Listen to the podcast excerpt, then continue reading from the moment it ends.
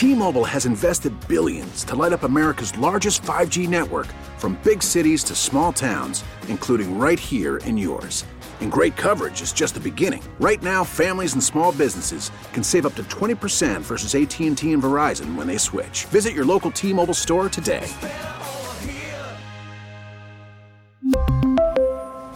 Plan savings with 3 lines of T-Mobile Essentials versus comparable available plans. Plan features and taxes and fees may vary. Call from mom. Answer it. Call silenced. Instacart knows nothing gets between you and the game. That's why they make ordering from your couch easy. Stock up today and get all your groceries for the week delivered in as fast as 30 minutes without missing a minute of the game. You have 47 new voicemails. Download the app to get free delivery on your first 3 orders while supplies last. Minimum $10 per order. Additional terms apply.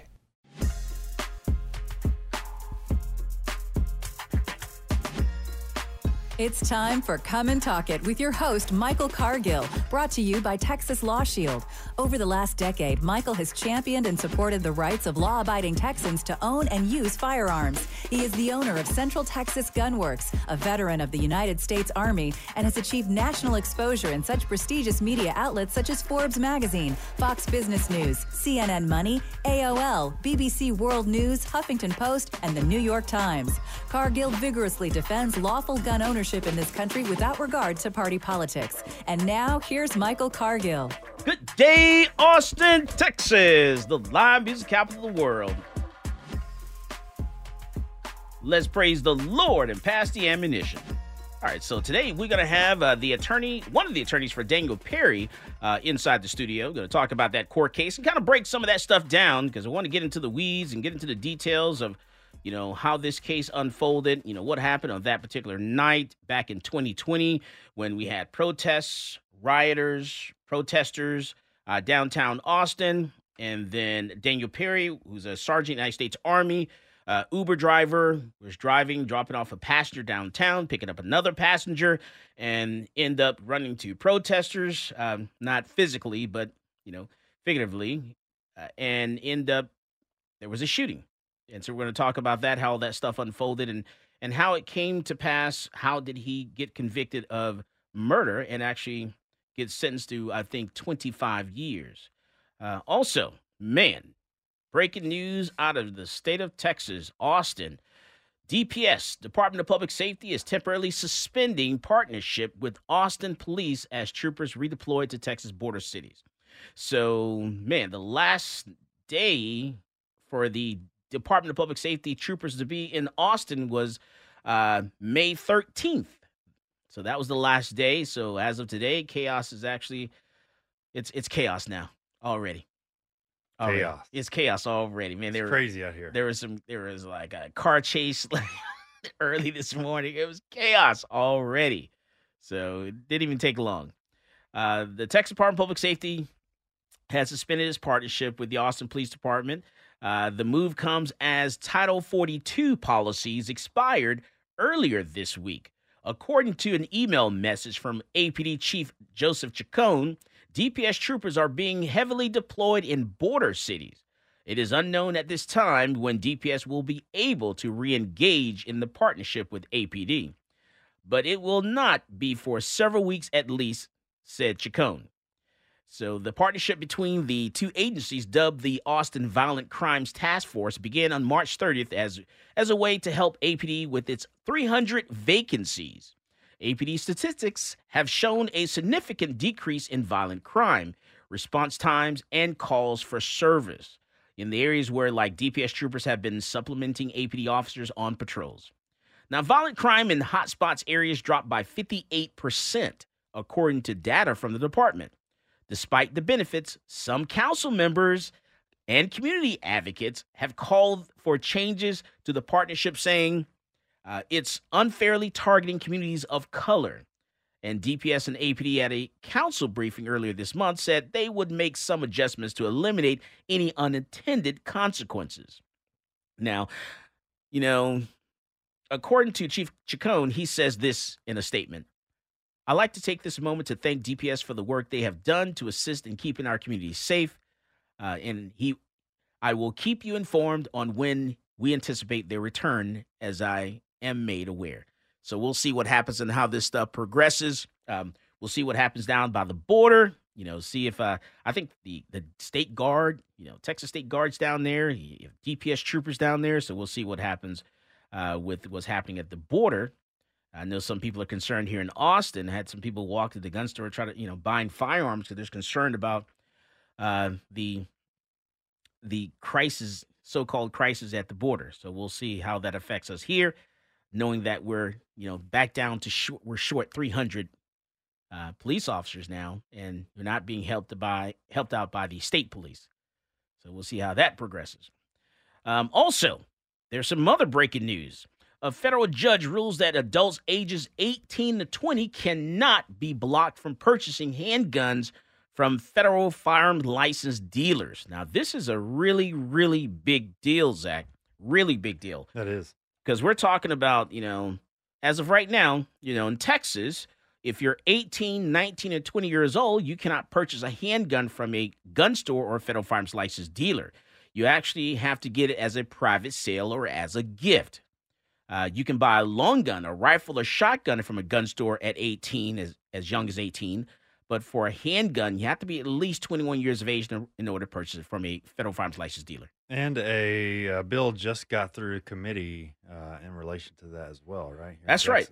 A lot of bills are going, are actually passing around the country where they're raising that age limit, from 18 to 21. So they're trying to say that you can't even get a rifle at age 18 to 20. So for a majority of, that's right, for majority of rifles, like AR-15s, the majority of rifles, they're actually raising that age to 21 years of age. So they don't want anyone 18 to 20 to have any kind of firearm. That's right. You can own your own home. You can live in your, live by yourself at 18, 19, you can go 20. To the army. You can die. Go fight overseas and die for your country. That's right. Die for your country. You can go vote. That's mm-hmm. right. But they don't want you to be able to defend yourself at all at home. That's crazy. That's wild. Yes. But you know what? Guess what? That all what they're trying to do in Texas, certain people, what they're trying to do in other states around the country, that's not going to pass the constitutional smell test. That's going to be struck down by these courts. That's right. So a federal judge in Virginia has ruled that federal laws prohibiting 18 to 20-year-olds from getting handguns at federally licensed firearms dealers are unconstitutional. Now, this is in a 71-page opinion released Wednesday in U.S. District Court for the Eastern District of Virginia. Senior U.S. District Judge Robert Payne ruled that federal laws and regulations barring the dealers from selling the handguns to adults ages 18 to 20 violates the Second Amendment. Now, Payne ruled in favor of four men between the ages of 18 and 20 who expressed a desire to purchase handguns from the federal licensed firearms dealers, denying the defense motion to dismiss and granting the plaintiffs a summary judgment. So, man, they couldn't get dismissed. Didn't get, a motion to stay or anything. Nothing, man. So we'll see that they're going to have to appeal this case to the appellate court. And then if the appellate court takes it up, they're going to have to, we'll see how they rule. And it possibly could go to the Supreme Court. We're looking at a Supreme Court case in the making. Mm-hmm. That doesn't mean right now that 18, 19, 20-year-olds can go out right now and purchase handguns from federal firearms license dealers because you can't. They can get them as gifts or private sales. That's right. You cannot walk into the gun store and buy a handgun right now. So we have to wait until this case, because I've been getting phone calls already. We have to wait until this case makes its way up to the Supreme Court. The Supreme Court rules on this, and then that will become the law of the land. We're going to come back and talk a little bit more about this story, the 18, 19, 20-year-olds being able to purchase handguns from federal firearms license dealers. Also, this is big. This story is really big because guess what? Now, 18, 19, 20-year-olds can get a license to carry handgun and carry handgun in the state of Texas. And, man, this is really big. You can get your license. If this passes, you'll be able to buy a handgun. Man, we're going to talk about this and more. This is Michael Cargill, and you are listening to Come and Talk It. Peace, this is Maj Toure. You're listening to Come and Talk It Radio with Michael Cargill.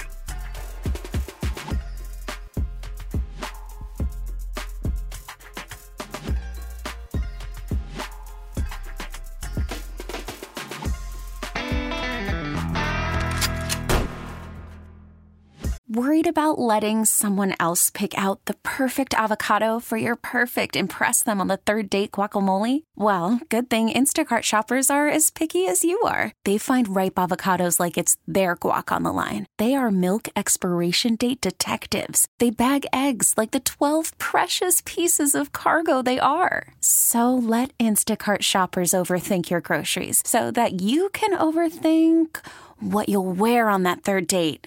Download the Instacart app to get free delivery on your first three orders while supplies last. Minimum $10 per order. Additional terms apply. We really need new phones. T-Mobile will cover the cost of four amazing new iPhone 15s. And each line is only $25 a month. New iPhone 15s? It's better over here. Only at T-Mobile, get four iPhone 15s on us and four lines for $25 per line per month with eligible trade-in when you switch. Minimum of 4 lines for $25 per line per month with autopay discount using debit or bank account. $5 more per line without autopay, plus taxes and fees. Phone fee at 24 monthly bill credits for well-qualified customers. Contact us before canceling account to continue bill credits or credit stop and balance on required finance agreement due. $35 per line connection charge applies. See T-Mobile.com. This episode is brought to you by Progressive Insurance. Whether you love true crime or comedy, celebrity interviews or news, you call the shots on what's in your podcast queue. And guess what? Now you can call them on your auto insurance too with the Name Your Price tool from Progressive. It works just the way it sounds. You tell Progressive how much you want to pay for car insurance, and they'll show you coverage options that fit your budget. Get your quote today at Progressive.com to join the over 28 million drivers who trust Progressive. Progressive Casualty Insurance Company and Affiliates. Price and coverage match limited by state law.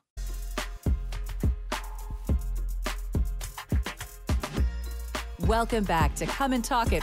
And now, here's Michael Cargill. All right, so we're back, and I tell you, we're talking about that, the federal cases that are going on around the country. We're talking about the court case that actually where 18, 19, 20-year-olds will be able to, they can now get their license to carry handgun in Texas, and also 18, 19, 20-year-olds, man, soon, if this case, makes it to the Supreme Court, they'll be able to purchase handguns from a federal firearms license dealer, which, the judge says, hey, you know what? 18, 19, 20-year-olds should be able to purchase handguns from dealers because our forefathers, the framers of our Constitution, they didn't put any restrictions on 18, 19, 20-year-olds. At 18, you're younger than that. You're able to die for your country, defend your country. So there are no restrictions when it comes, when it came to that during that time frame. So he said, hey, that's not in the framework of in the mindset of what our forefathers were thinking about. Fun fact, yeah. James Monroe was 18. Aaron Burr was 20. Ooh, check that out. Alexander Hamilton was 21. Oh, man, we got to come back and talk about that. Yeah. All right, I want to change gears a little bit, though. I want to talk about this Daniel Perry case. For those that don't know, if you because you've been, sitting under a rock somewhere, back on July 25th of 2020, Garrett Foster, a 28-year-old man, was killed in Austin, Texas by 30-year-old Daniel Perry, Sergeant United States Army, who was working part-time for a rideshare company, Uber, and dropping off a passenger, picking up another passenger downtown Austin, ended up running into a protest, that was going on downtown Austin, rioters, protesters. It was called a Black Lives Matter event. And so this is all surrounding the, going back to like May 2020 to George Floyd and all that stuff, that protest and all that stuff going on. So Daniel Perry found himself downtown Austin, and he dropped off a passenger on the 4th Street, goes to Congress, makes that right turn to Congress. As he's making that right turn, protesters are marching up Congress, and he ends up coming to a stop. They surround his vehicle, and you know what? We have Daniel Perry's attorney here inside the studio, and I'm going to have him tell us, what happened on that night of July 25th. Man, you know what? Sir, welcome to Come and Talk It. Glad to be here. Absolutely. Tell us about yourself a little bit. Doug, you were in the military. A long time in the military. I did. That's right. Doug. Altogether, 30 years. 30 years. What branch of service? Army. Yes, sir. 15 years active duty, 15 years reserve component. It wasn't sequential like that. It was a lot of back and forth, especially after 9/11. The most important branch of service, the United States Army. Don't forget it. I was a Green Beret officer, and so I spent a lot of time. Well, all my deployments were in special operations assignments. So Iraq was with the 10th Special Forces Group at the initial invasion and early days of that conflict, and then later on Afghanistan, I worked for the U.S. Special Operations Command, and then spent some time here in the United States working for the Joint Special Operations Command, and later commanded a unit that did a lot of work in Northwest Africa. Wow. Nice. I just boiled down 30 years. Wow. Right that was, that's big. That's very, very good accomplishment there. And thank you for your service, sir. And so, you know, let's get down to what happened in July there, 2020. Your client, you know, was actually dropped off and pastured downtown. I'll let you take it from there. Sure. You had pretty much the facts accurate. He had come down from Fort Hood earlier that day because if you're going to try to make money as a rideshare, you're going to make more money in Austin than Killeen, Texas. And, Michael, you may recall, if you're in the military, you're inevitably going to have pay problems. They're going to screw up your pay. And Daniel's had experienced some pay problems recently. They hadn't paid him right. He needed to make money, comes down to Austin. It travels all around the city, goes out to the airport, picking up fares.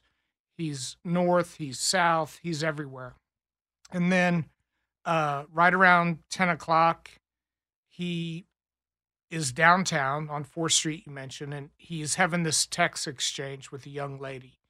And the young lady is somebody he had driven earlier in the evening, and now she's in touch, inviting him to link up, have a romantic liaison with him. Oh, nice. Okay. And Daniel's single, and he was very much interested in hooking up with this gal. And then, so they're texting back and forth, and then she drops a bomb and says, hey, you know, bring $200 when you come pick me up and we'll get together. Oh. So she was looking to get paid for this rendezvous, and that threw a curve in Daniel's plans. And as he's approaching Congress Avenue, he is, you know, trying to figure out a snappy comeback to tell this gal, not only do I not pay for it, but, you know, some kind of retort to let her know he was disappointed. Right. And so he makes that right-hand turn. And you're right, he does stop his vehicle because he can't proceed forward anymore. He didn't make contact with anyone. No, he did not hit anybody. Vehicle didn't touch anybody. In fact, you know, at the start of the curve, he was going 12 miles an hour and then 8 miles an hour and then 6 miles an hour. And then how do we know that? We know that from forensic engineering. We had an engineering company out of Colorado examine all the videos and the photos. They did a complete scan of that intersection, and they were able to tell us with exact precision how fast he was going. Because there's like there are cameras there. Isn't that halo cameras close by or something? There was some halo camera evidence, and there was also some surveillance cameras from the Frost Bank building. Okay, so halo cameras are the cameras that the city of Austin, you know, uses to, you know, go back and take a look at, you know, different things that are going on and actually traffic and handle traffic and all that kind of stuff if you don't know. And then security camera footage is from the different businesses, local businesses close by. Okay. And so the vehicle stops, and then the vehicle immediately gets attacked. People are kicking the car, hitting the car. How many set of footprints were on the vehicle? 24 sets of handprints. 24 sets of handprints were on the vehicle. On the vehicle. That's 24 different people. We don't know that exactly. Okay. To be fair, we don't know that exactly because some of the prints weren't enough of a print for them to analyze. Okay. They did. But 24 different fingers. Yes. Gotcha. They did hands. Oh, 24 different hands. Well, that's the point I'm trying to make. Okay. We don't know if it was 12 people or 10 people or 24 people, but we do know the car is surrounded. Gotcha. And something hits the passenger side window so hard that it skims along the window and etches a scratch into it deep enough and powerful enough with enough force to hit the window that hard. And so Daniel break the window? Did not crack the window, but it is etched. This scrape is etched into the window. So imagine how hard that would have had to be. Correct. Daniel stops. He looks to his left. He's trying to figure out what's going on. Then looks to his right, then looks to his left. Is his window up or down? Windows are up. Okay. As he looks to his left, he sees this man approaching with a AK-47. Daniel knows what an AK-47 is. Absolutely. In Afghanistan. And he sees this guy motioning for Daniel to put his roll his window down. Now, how often has Daniel been deployed to overseas, Afghanistan? Well, Afghanistan once for a period of 9 or 10 months. Okay. And then he also served in Germany. How long ago had he been deployed to Afghanistan? Did this happen? You know? It had been several years. Daniel joined the military right after 9/11. Okay. Because he felt like that's what he should do. Okay. And so it had been several years since he had been deployed. Okay. So he sees this guy motions for him to roll down the window. This, of course, is Garrett Foster. Mr. Foster's wearing a mask and a hat, and Daniel, without, I guess, thinking too much. Right. I know we have a photo of that, too, yeah. Of the way Garrett Foster was looking that night. And then very shortly, this all happened in a matter of 6 seconds. Mr. Foster, who has the weapon at the low ready, starts to raise it up, and according to Daniel, it gets about parallel with the bottom edge of his driver's side window, and Daniel decides that he has to take action to defend his life. He pulls out his firearm, a handgun, and fires 5 rounds, pretty much all of those hitting Mr. Foster. And the window, you said he had rolled the window down? He did. Okay. And then as soon as he discharges his firearm, people are scattering, so he's able to move forward. He drives down the street, down Congress, going south. Within 40 seconds, is on the phone calling 911. He's begging the 911 operator to let him come to the police station so he can be safe, so he can make contact with law enforcement. 911 operator doesn't want him to do that, wants him to pull over and have officers contact him. And so he does do exactly that off of... Let me go back for a second. So tell me about the traffic, the people walking on, blocking traffic. We come back from the break. I want to ask you about that. I want to ask you about blocking traffic. What's the punishment for that, for blocking the roadway and stuff like that? Want to get into that in a little bit more. This is Michael Cargill, and you are listening to Come and Talk It. Hi, this is Stephen Williford, the Barefoot Defender. I get my global gun news from Michael Cargill at Come and Talk It.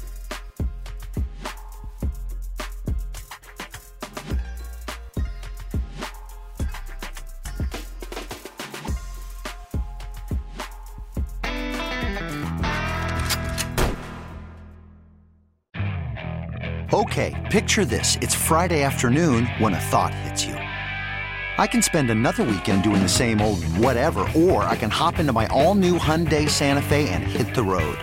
With available H-Track all-wheel drive and 3-row seating, my whole family can head deep into the wild. Conquer the weekend in the all-new Hyundai Santa Fe. Visit HyundaiUSA.com or call 562-314-4603 for more details. Hyundai, there's joy in every journey. I'm Sandra, and I'm just the professional your small business was looking for. But you didn't hire me because you didn't use LinkedIn Jobs. LinkedIn has professionals you can't find anywhere else, including those who aren't actively looking for a new job, but might be open to the perfect role, like me. In a given month, over 70% of LinkedIn users don't visit other leading job sites. So if you're not looking on LinkedIn, you'll miss out on great candidates like Sandra. Start hiring professionals like a professional. Post your free job on linkedin.com/recommend today. After the end of a good fight, you deserve an ice-cold reward. Medella is the mark of a fighter. You've earned this rich golden lager with a crisp, refreshing taste. Because the bigger the fight, the better the reward. You put in the hours, the energy, the tough labor. You are a fighter, and Medella is your reward. Medella, the mark of a fighter. Drink responsibly. Beer imported by Crown Imports, Chicago, Illinois.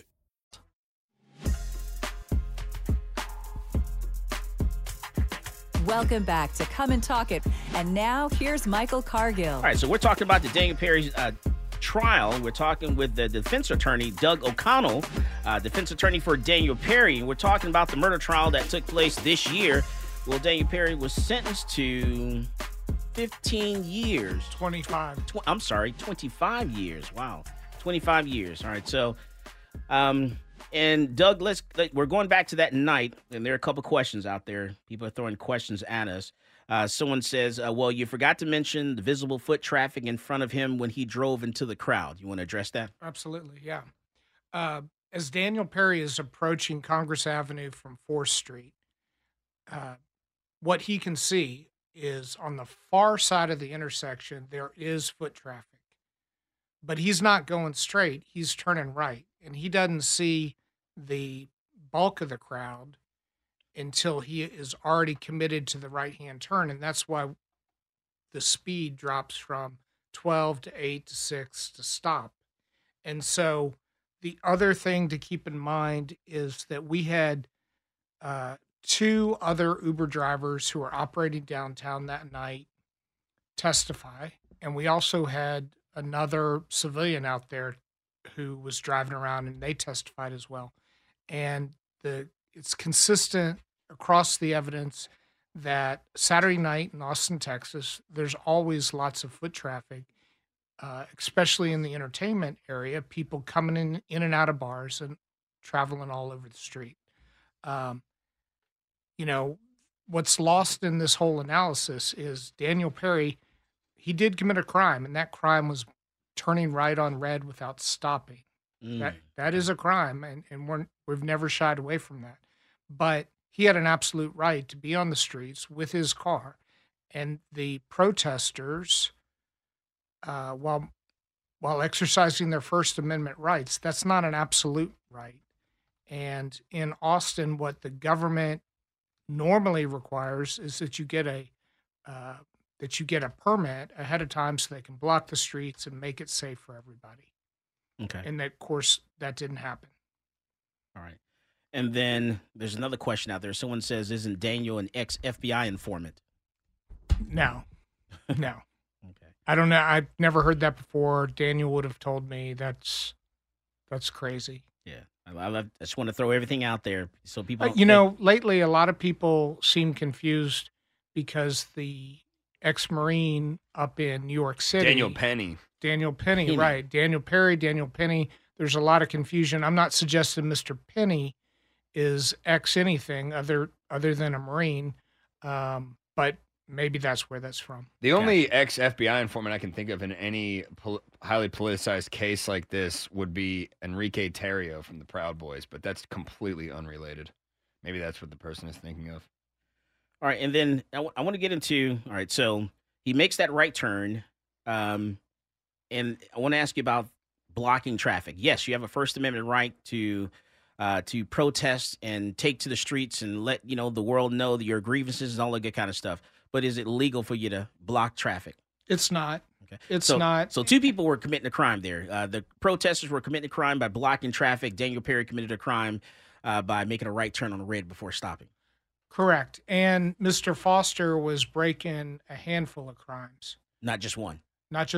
Okay. What was he doing wrong? There was consistent testimony that he was brandishing the rifle, the AK-47.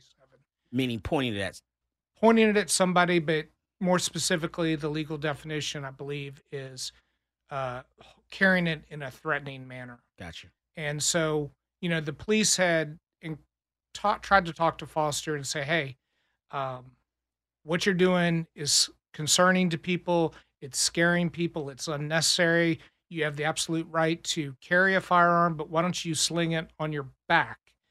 Why are you carrying it at the low ready with your hand on the pistol grip and the other hand on the foregrip?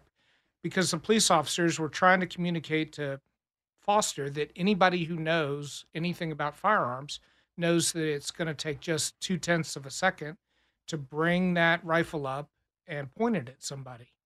And, of course, in our country, you don't have to wait till the firearm's pointed at you to take action. Okay. And then I want to get into, you said he made that right turn. Michael, I'm sorry. No, go ahead. You made the point Mr. Foster was committing several other offenses. We should probably talk about that before I forget. Go for it. One of the pieces of evidence that was excluded was Mr. Foster's military records. And those military records had to do with why he was discharged, involuntarily discharged from the Air Force. And so Garrett Foster, yeah. He was an Air Force veteran who had been administratively separated involuntarily. Okay. And I want you and your listeners to understand, I'm bringing this evidence out because it was offered at trial as part of the record. And it's important for listeners to understand, I'm not trying to bash the dead guy, but it's important to our collective conversation. Okay. So the reason Mr. Foster was separated from the Air Force is because he suffered from suicidal ideation. Mm. And that caused the Air Force officials to order him into psychiatric care at a military facility. And then once he was discharged from the psychiatric facility, the separation process started. Here's what's important about that. The Air Force officials determined that Mr. Foster was no longer legally able to possess a firearm. Uh-oh. And what we're talking about is 18 U.S.C. 922 G4, which deals with people who have been committed to a psychiatric facility. Okay. And that is the Air Force conclusion. I can't necessarily make that conclusion without seeing Mr. Foster's medical records, and they wouldn't give those to me. But I know, and I've seen, and they're part of the court's record, the Air Force documents where they repeatedly say, do not issue Foster firearms, do not allow him to possess firearms, do not authorize him to transport firearms. And so they certainly concluded he was a prohibited person. And, you know, the government's argument throughout the case was he was simply out there exercising his First and Second Amendment rights.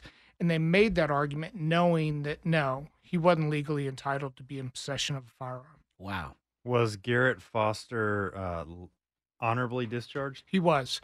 Everybody who is administratively separated because of a medical reason gets an honorable discharge. Yeah, and one of the questions on the Form 4473, which is the federal form you have to fill out when you buy a gun, correct, is, have you been involuntarily committed, right? That's correct. And if you have, then you cannot purchase a firearm, and you're federally barred from doing so. So, just to clarify, he was completely illegally carrying that gun. That's my conclusion based on the Air Force records. Okay. I just wanted to clarify that. Because if he's illegally carrying a gun, does that change the legal implications? It changes everything. Right. Absolutely. Because he had no right to be out there carrying a gun in the first place. Yeah. Because he's not mentally fit to be carrying a firearm, and he is, and then he's holding it in low ready, and then this incident happens. Yeah, and by the way, that's not my conclusion that it's at the low ready. That's the government's own. We were showing a picture of it earlier. Yeah. We've talked about this a million times, but some people deny that he was doing that. That's and that drives me crazy because one of their own witnesses stated and used the term low ready. And there is a picture that when you look at it, it's pretty obvious that he is. Yes. And the other, he's got his shooting hand like up to his shoulder pretty much. His elbow is raised, right. Yeah. The other important evidence that came out was Mr. Foster was 18 inches away from Daniel Perry's car door. And so, and we know this through those same forensic engineers that analyze the photogrammetry and the videogrammetry. And so you guys know if you're holding the weapon at the low ready and you're 18 inches away. He was probably pointing it at Daniel Perry then. Already. His body. Mm-hmm. And we all know, and the jury heard testimony that indicates that AK-47 round will go through a regular car door like absolutely hot butter. Right. So he was pointing the AK at Daniel Perry. Yes. All right, so let me ask you more about Garrett Foster's little his getting discharged from the military. So he wasn't convicted of anything in the military. Correct. And he wasn't, but he was involuntarily admitted into a facility. I'm trying to be precise in what I say, correct, so that I'm accurate and fair. The medical records would show, was it a commander that ordered him committed? Was it a doctor that ordered him into treatment? I don't know because I haven't seen that, but I saw all the documents that come after he gets out, and those documents make it clear the Air Force and the Air Force lawyers concluded he was a prohibited person. Was he court-martialed? No. So no UCMJ? No. But he is deemed unfit to carry a rifle. But he would be able to pass a background check. Well, he may have passed a background check because, as you may know, the Air Force is notoriously bad about loading data into the NCIC. Okay. And so we saw this in the Sutherland Springs mass shooting. Correct. That's right. My guess is they didn't enter any data regarding his psychiatric care. Okay. So at the very least, he's negligent and illegally carrying a firearm. I believe so. Right. Absolutely. So and blocking traffic. So that's going to be brandishing. Right. And brandishing. Number of crimes. Anything else? Not that I can think of. Okay. All right, cool. I just want to get some clarification because people are asking that question, about that. Now, we come back. I want to get into, once he makes it down to, he proceeds on down to Second Street, and then someone fires a shot at his vehicle. I want to talk about the damages on the vehicle. I want you to talk about footprints. Were there any footprints on his vehicle? We talked about the handprints.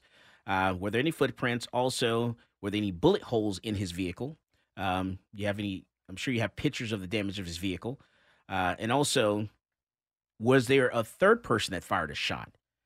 Because it seemed to me no one's ever talking about a third person that fired a shot. And I could swear I heard three different types of shots. Absolutely, yeah. We come back from the break, going to talk about that because no one's brought that up because people are not listening, they're not paying attention. This is Michael Cargill, and you are listening to Come and Talk It. This is Cole on Noir, and you're listening to Come and Talk It with Michael Cargill.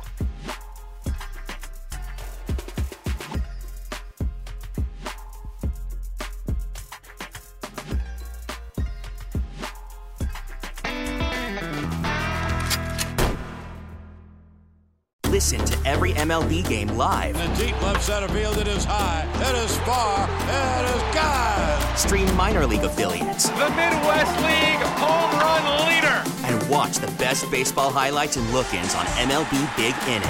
MLB At Bat is your all-in-one live baseball subscription for only $3.99 per month. Deep left field, it's gonna go. Alvarez ties the game. Subscribe to At Bat within the MLB app today. Major League Baseball trademarks used with permission.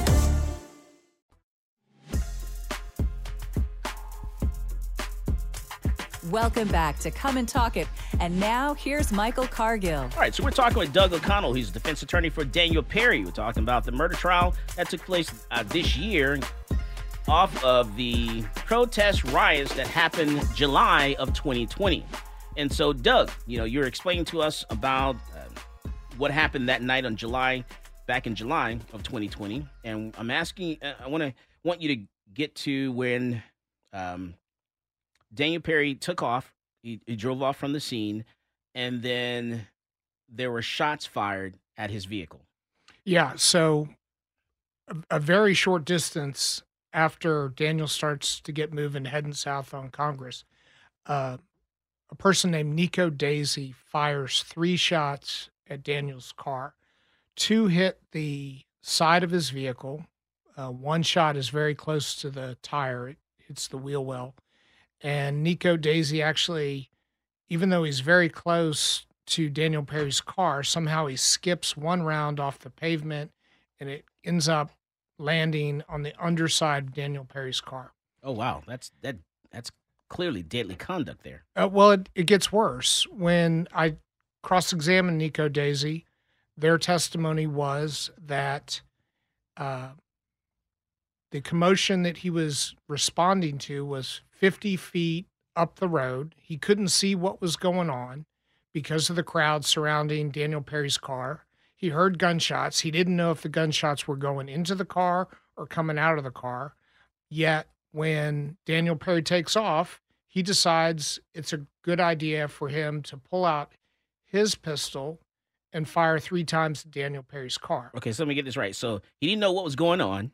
He couldn't, you know, make it out, but he thought it would be a good idea to just pull out his gun and start firing rounds at the vehicle where something was going on, not sure what was going on, and why? Well, his explanation was it wasn't to protect himself. It wasn't to protect any third party. He was trying to mark the car for law enforcement. What? Okay, that's deadly conduct. That's insane. Absolutely deadly conduct. You can't do that. Where is that in the Texas Penal Code where I can shoot at a vehicle so that law enforcement can identify the vehicle? Well, it's more ridiculous on top of that because Nico Daisy is one of these people who absolutely hates law enforcement and was out there as part of this protest to... So he's either a liar or a hypocrite. Basically, was he from Austin?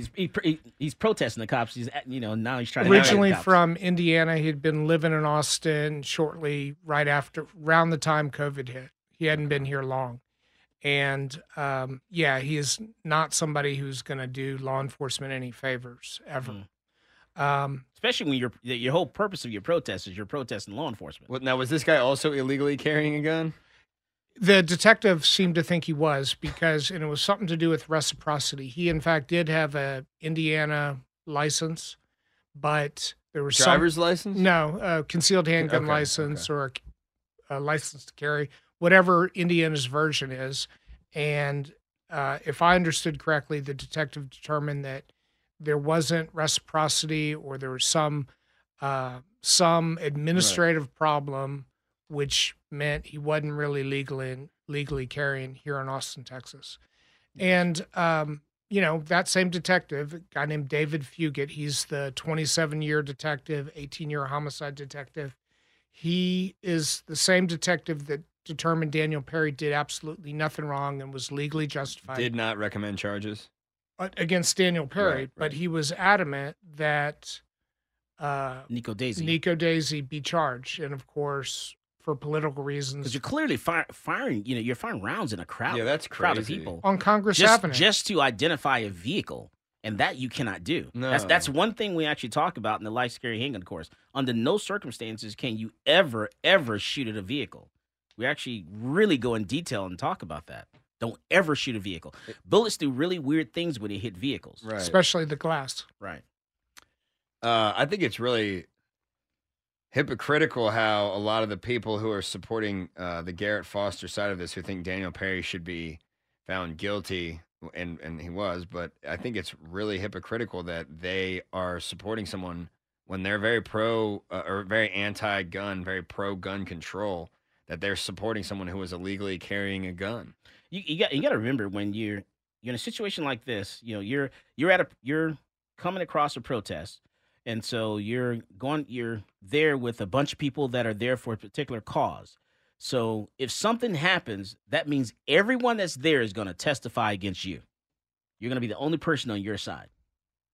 That's one thing you got to think about that. You don't think all the protesters are going to be fair and honest? No, absolutely not. They're going to turn the words and they will lie and manipulate everything to be totally against you because they're there for that cause, participate in that particular protest. And you come across this thing, it's going to be you against 100 or more other people. In their world, Garrett Foster is a hero and a martyr. Yeah. All right. So, Daniel Perry then goes down to Second Street. He makes it to Second Street, makes a left turn into Second Street, calls 911. First Street or Cesar Chavez. Cesar Chavez. Okay, yeah. First Street. Okay, First Street. Continues. He's on with 911 this whole time. He is freaking out. He's, there's police cars passing that haven't seen him yet. He's yelling at him. All this is on the 911 tape. Yeah, because police get there really quick, so they had to have passed him.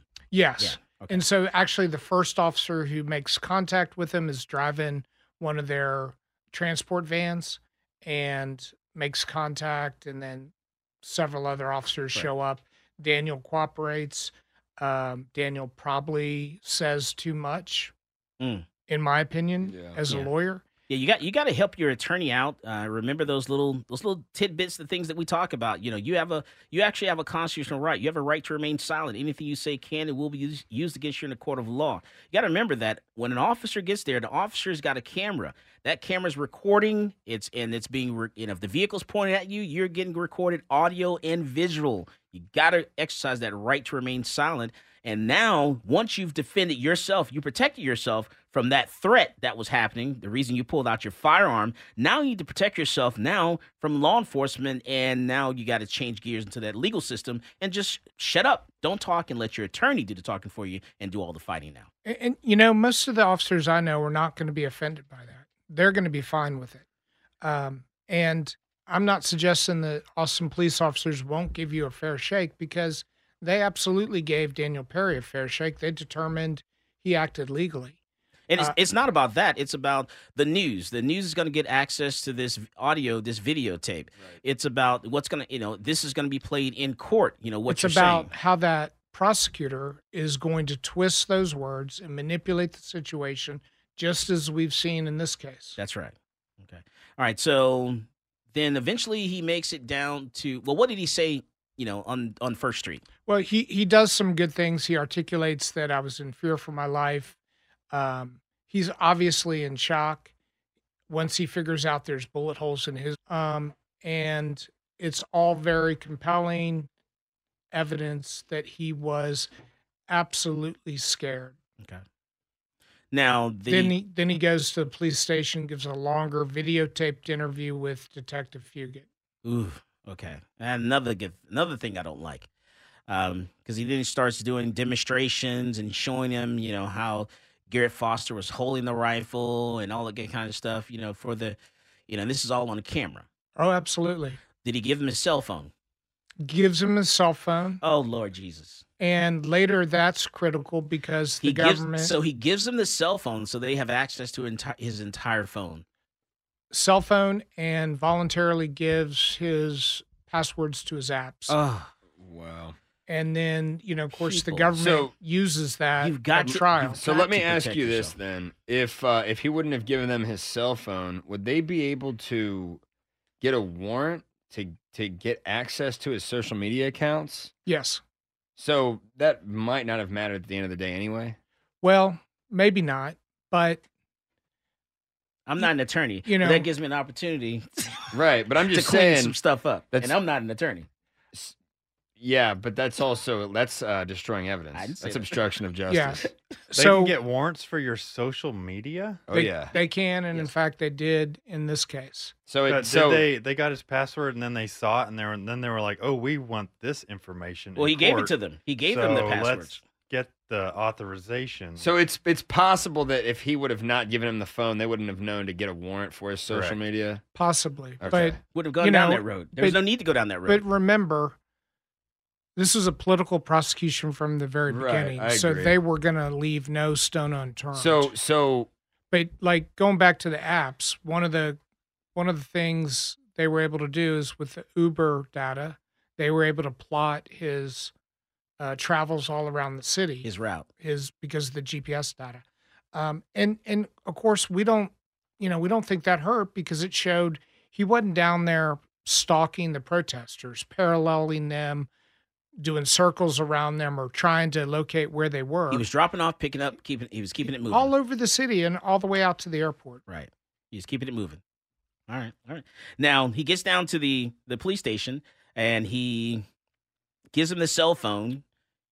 Totally cooperates, because he's thinking, man, this officer, this is my friend, I'm going to go ahead and I'm just going to be honest and upfront with this guy. He's thinking I didn't do anything wrong. I didn't do anything wrong. I'm not guilty of anything. I clearly defended myself. And then he finds out that Garrett Foster died.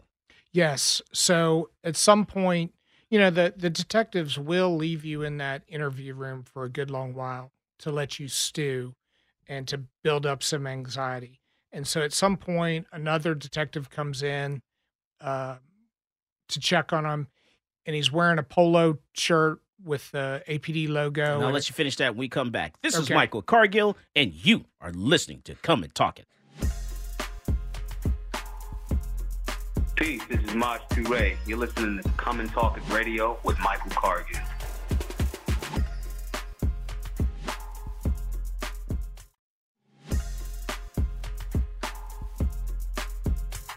Welcome back to Come and Talk It. And now here's Michael Cargill. All right, so before we left on the break, we were talking about the fact that, Daniel Perry should have exercised his right to remain silent, not talk too much. You guys got to remember that. You have to defend yourself. Remember, you have a right to remain silent. Anything you say can and will be used against you in the court of law. Police are not your friend. Even though, yes, I'm pro law enforcement. I do think we need more police in Austin. I'm glad that DPS was here, augmenting the Austin Police Department. But police are not your friend. You got to exercise your right to remain silent and protect yourself from police once you're involved in a situation. Everything's been recorded. What you're saying will be used on the news.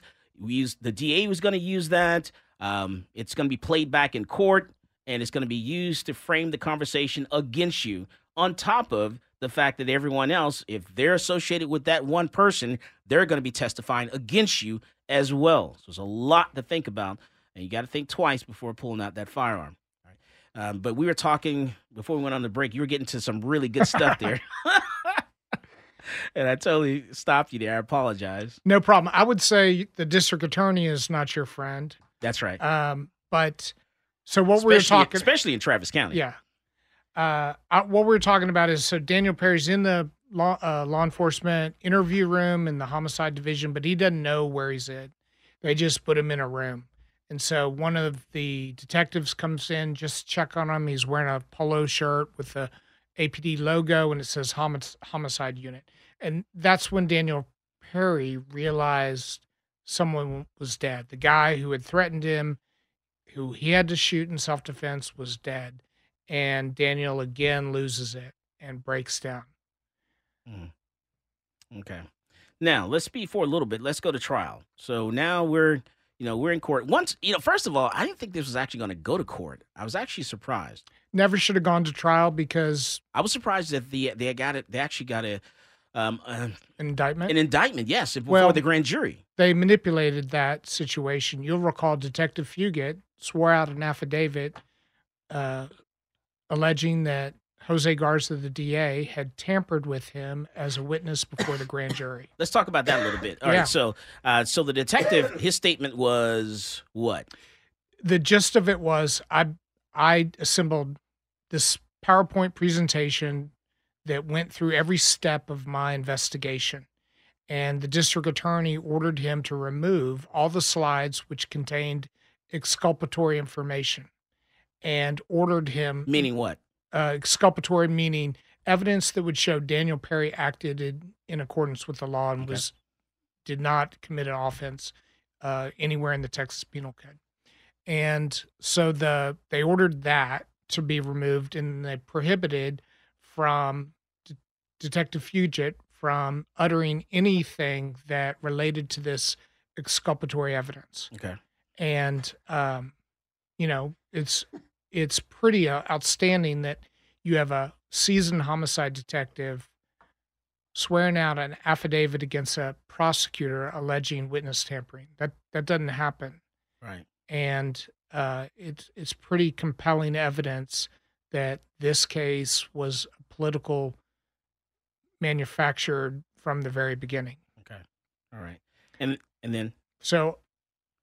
The district attorney controls the grand jury, controls what they're allowed to see, controls what they're not allowed to see, and has no obligation to present the evidence that we submitted and, in fact, didn't. And so Daniel Perry gets indicted. Right. All right, so he gets indicted, and now this goes to trial. Goes to trial, and it was a pretty long trial for Travis County standards, a couple weeks. The first week was the government's case in chief. And then the second week was the defense putting on evidence. And something important happened during that weekend between the government's case and the defense case.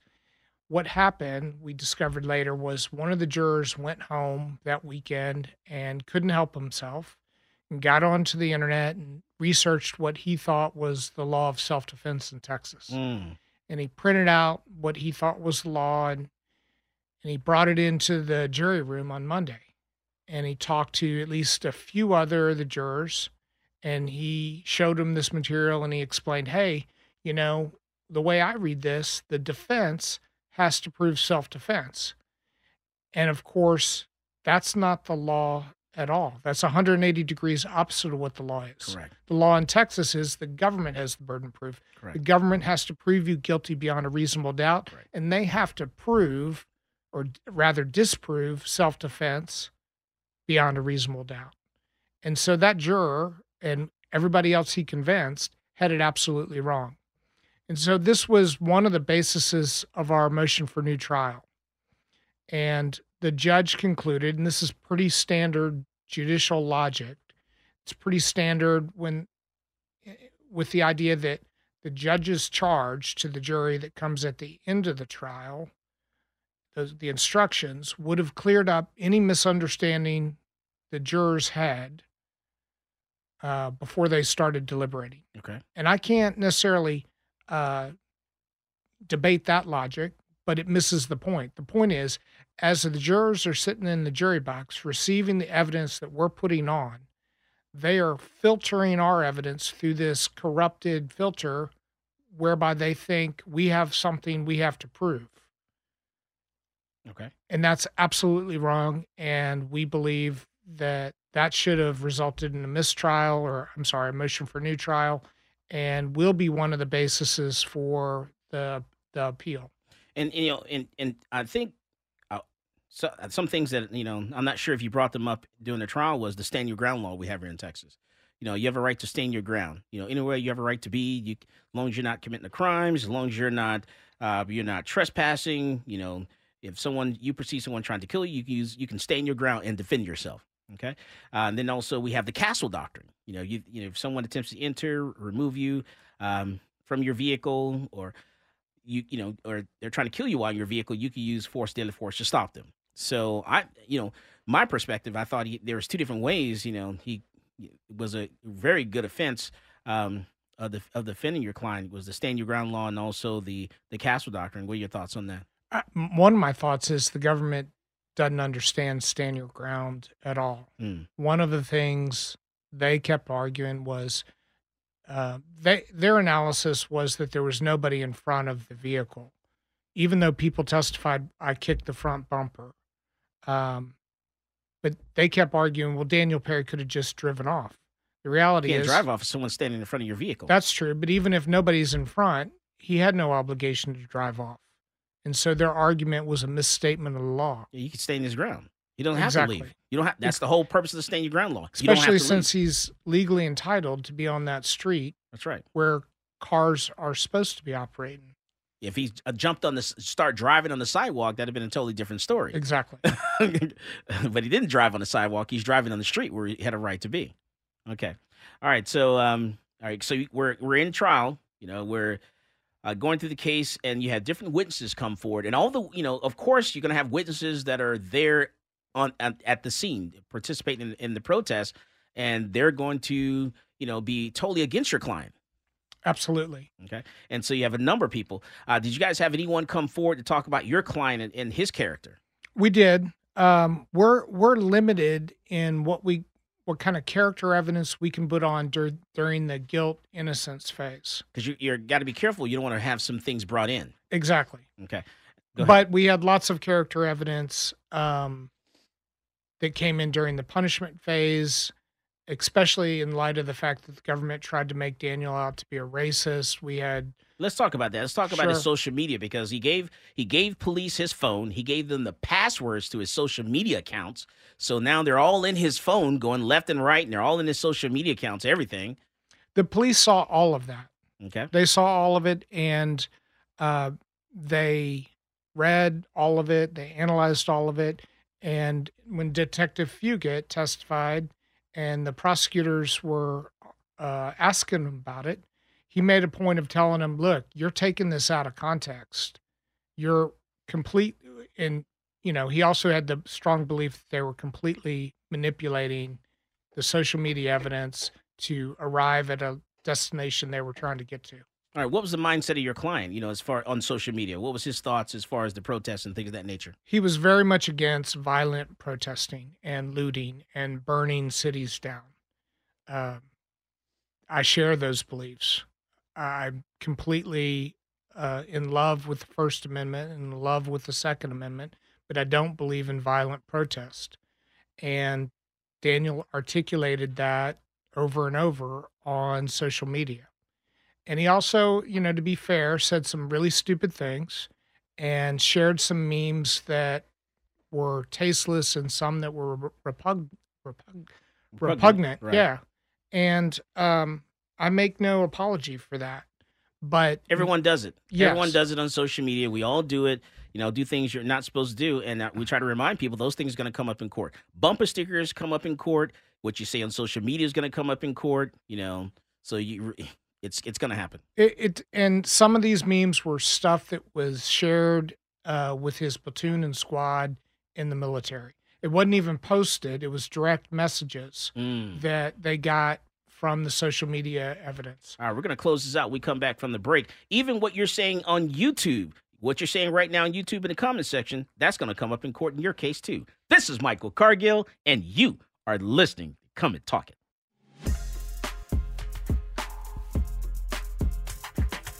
Yo, what's going on, guys? It's Jack Jones here, and I get my gun news from Michael Cargill on Come and Talk It.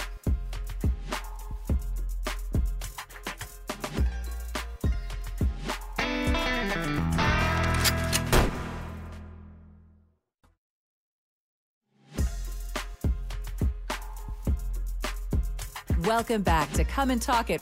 And now, here's Michael Cargill. All right, we're talking with Doug O'Connell, defense attorney for Daniel Perry. Doug, you know, what did we not talk about? Yeah, so there's a couple other key chunks of evidence that weren't allowed to come into trial, which will form the basis of appeal that we believe should have been admitted. One was Garrett Foster's street interview with a street journalist, same day as Daniel Perry used deadly force. And you know, people can go find that video, that interview. It's on YouTube, and decide for themselves. But my interpretation is Garrett Foster says the reason I'm carrying this AK-47 in downtown Austin is to intimidate people who are not out here marching with us. That goes to evidence of who the first aggressor is and should have been admitted in trial. The other chunk of evidence that wasn't admitted at trial that we think is very relevant is Garrett Foster and his fiancee, Whitney Mitchell. They operated in concert to stop other vehicles on other days. Specifically, what they do is Garrett Foster would push Ms. Mitchell, she's in a wheelchair, out in front of other cars, forcing them to stop, and then the mob would surround the car and beat on the car, and this was kind of their set operating procedure, to the point where other people in Austin pulled guns and were ready to use deadly force. They just didn't get that far. Right. And so that evidence will be part of the basis of the appeal going forward. And that's some serious stuff. You're talking about, you know, she's in a wheelchair. He's using her, pushing her into traffic, oncoming traffic, to use her to stop other vehicles so they can surround the vehicle, intimidate the drivers. She's a human roadblock. Yeah. And she's paraplegic. Initiating the confrontation. Wow. And that's first aggressor conduct. Have we covered de-escalation yet? The fact that he shouldn't have approached the car. If he was really using that rifle for self-defense, he should have been stepping away, right? And protecting his wife, as he said. Getting her out of danger instead of escalating the situation, which is clearly what he did by approaching the vehicle. Yeah. I think that's inarguable. Garrett Foster's mental state was that night that I am the self-appointed security detail for these protesters. He was acting like protesters. A cop. Yes. He was protesting the cops, acting like a cop, like Michael has said over and over. And he felt entitled to go up and confront people who would have the nerve and dare to drive in the streets of Austin while they were taking the streets. You know, I think that at the end of the day that, you know, somebody could try and say that Daniel Perry was ready to kill somebody based on his text message or social media. And whether that's true or not, I don't know. I don't even really care. But I think that, I mean, call me crazy, but I think Garrett Foster was ready to kill somebody myself. You know, there's some speculation, and the evidence wasn't quite clear about whether or not he had a round in the chamber. He had 30 rounds in the magazine, but by the time the police took control of the firearm, They can't testify without absolute certainty it wasn't cleared. Police officer grabs it in the middle of this crowd that where it's complete chaos, and his job is to get the weapon and get control of it so somebody doesn't grab it. The magazine is already detached at that point. He scoops up both and throws it in a car. And so whether or not there was a round in the chamber is up for dispute. But none of that matters. I agree. Because you can't, if you're looking at the muzzle of an AK-47, you can't tell whether it's on safe, off safe, round in the chamber, no round. Right. But it does, at the end of the day, if he, you know, there's that interview with him with the street journalist. I don't know if that was Hiram or who that was. It was Hiram. Right. That interview shows that he was essentially saying that he was ready to, you know. Yeah, and keep in mind, kill somebody. Garrett had, you know, not just the rifle, but he had a club.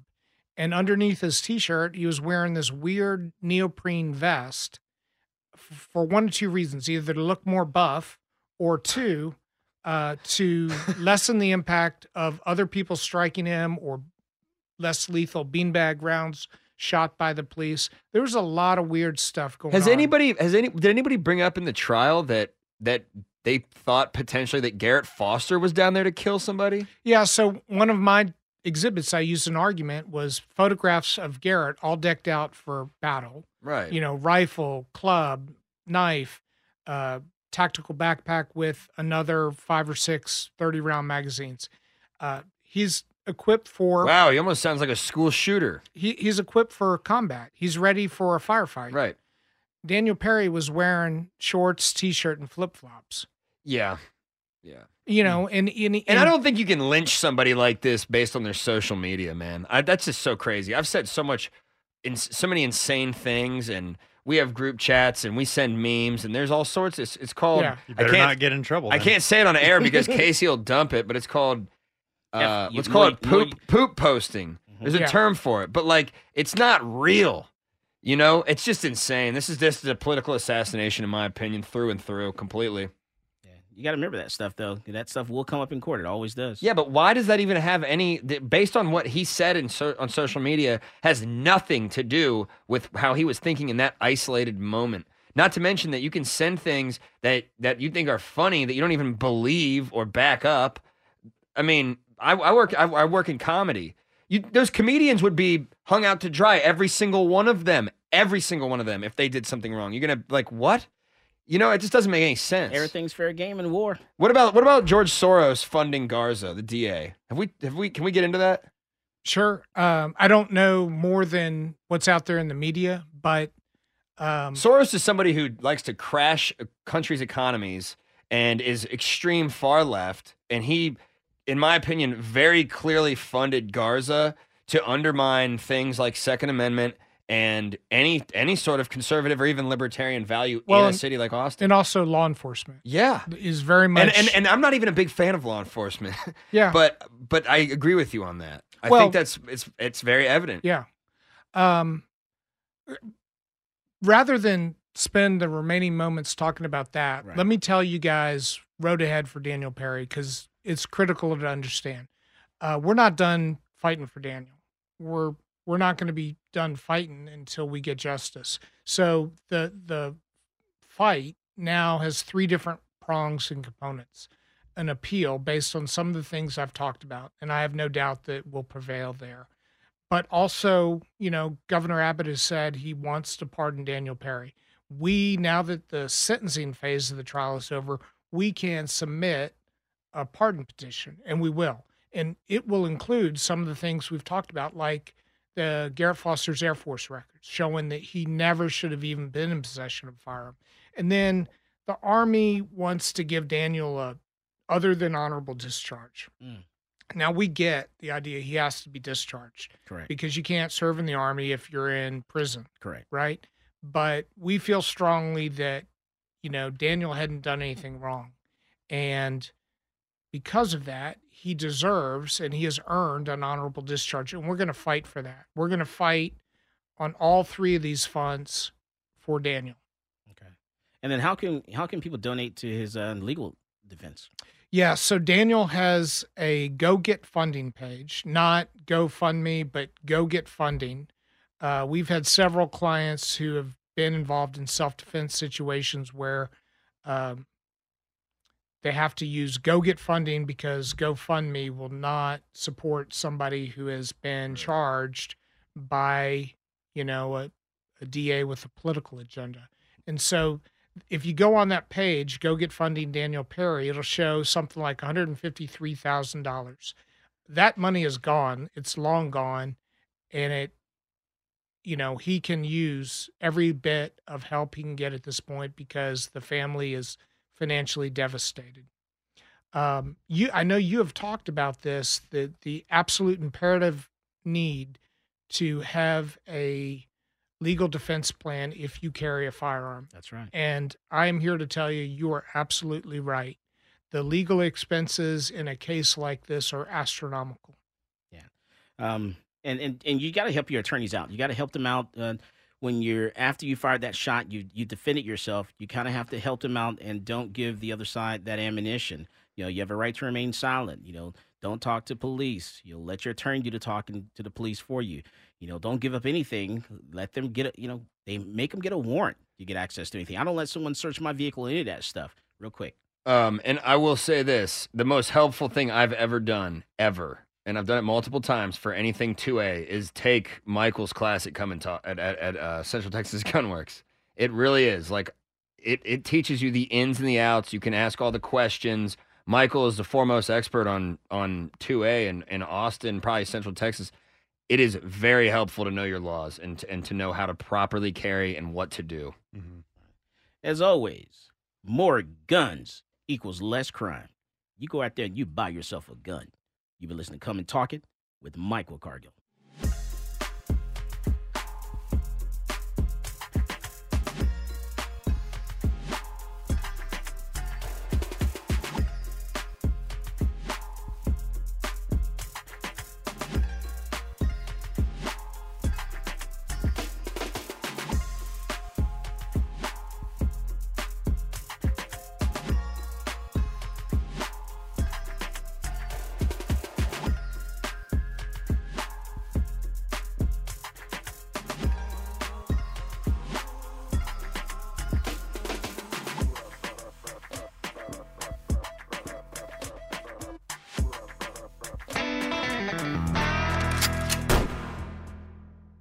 This episode is brought to you by Progressive Insurance. Whether you love true crime or comedy, celebrity interviews or news, you call the shots on what's in your podcast queue. And guess what?